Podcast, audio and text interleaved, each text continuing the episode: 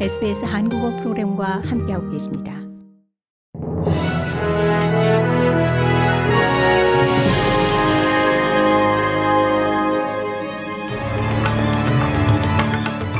(2023년 11월 7일) 화요일 오후에 SBS 한국어 간추린 주요 뉴스입니다. 호주의 가장 상징적인 스포츠 이벤트인 멜번컵 경마대회가 11월 첫째 주 화요일인 오늘 오후 3시 플레밍턴 경마장에서 개최됐습니다. 2천만 달러 이상의 상금이 걸린 163회 대회에서 경주마 Without a Fight이 우승했습니다. Without a Fight는 2001년 에더리얼 이후 처음으로 멜번컵과 지난달에 열린 컬필드컵을 모두 우승한 경주마로 기록됐습니다. 2등은 소우컴 그리고 3등은 쉐라즈가 차지했습니다. 국가를 멈추는 경주로 불리는 멜번컵은 빅토리아주에서 공휴일로 기념되며 역사적으로 전 세계 경마인들을 호주로 불러들이는 이벤트입니다. 그런데 최근 들어 멜번컵과 더 넓게는 경마 업계에 대한 우려가 커지면서 시위가 일어나고 이 대회 보이콧 요구가 거세지고 있습니다. 호주의 기준금리가 오늘 5개월 만에 또다시 0.25%포인트 인상돼 4.35%로 올랐습니다.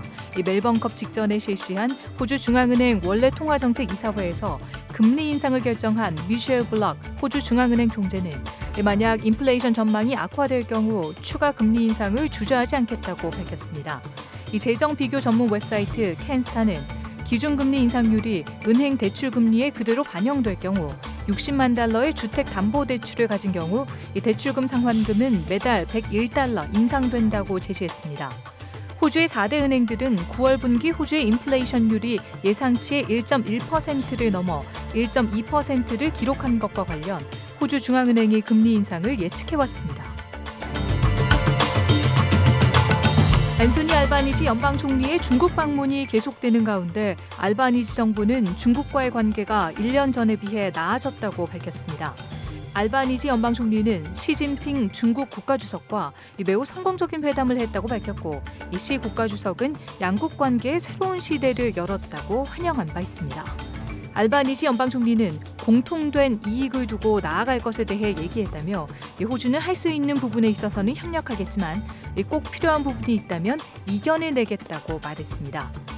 한편 야당의 내무부 담당 대변인인 제임스 패터슨 의원은 양국의 긴장은 애초에 중국으로부터 시작됐고 알바니지 연방 총리는 그 어떤 양보도 하지 않는 것이 중요하다고 강조했습니다.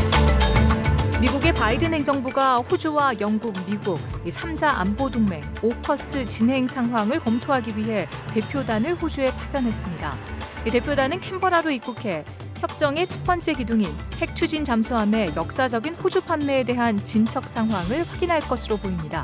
대표단 단장인 마라 칼린 미국 국방부 정책 담당 부차관은 새 동맹국이 보다 안정적이고 안전한 인도 태평양을 추구하기 위해 의미 있는 해저 능력을 구축하고 있다고 밝혔습니다.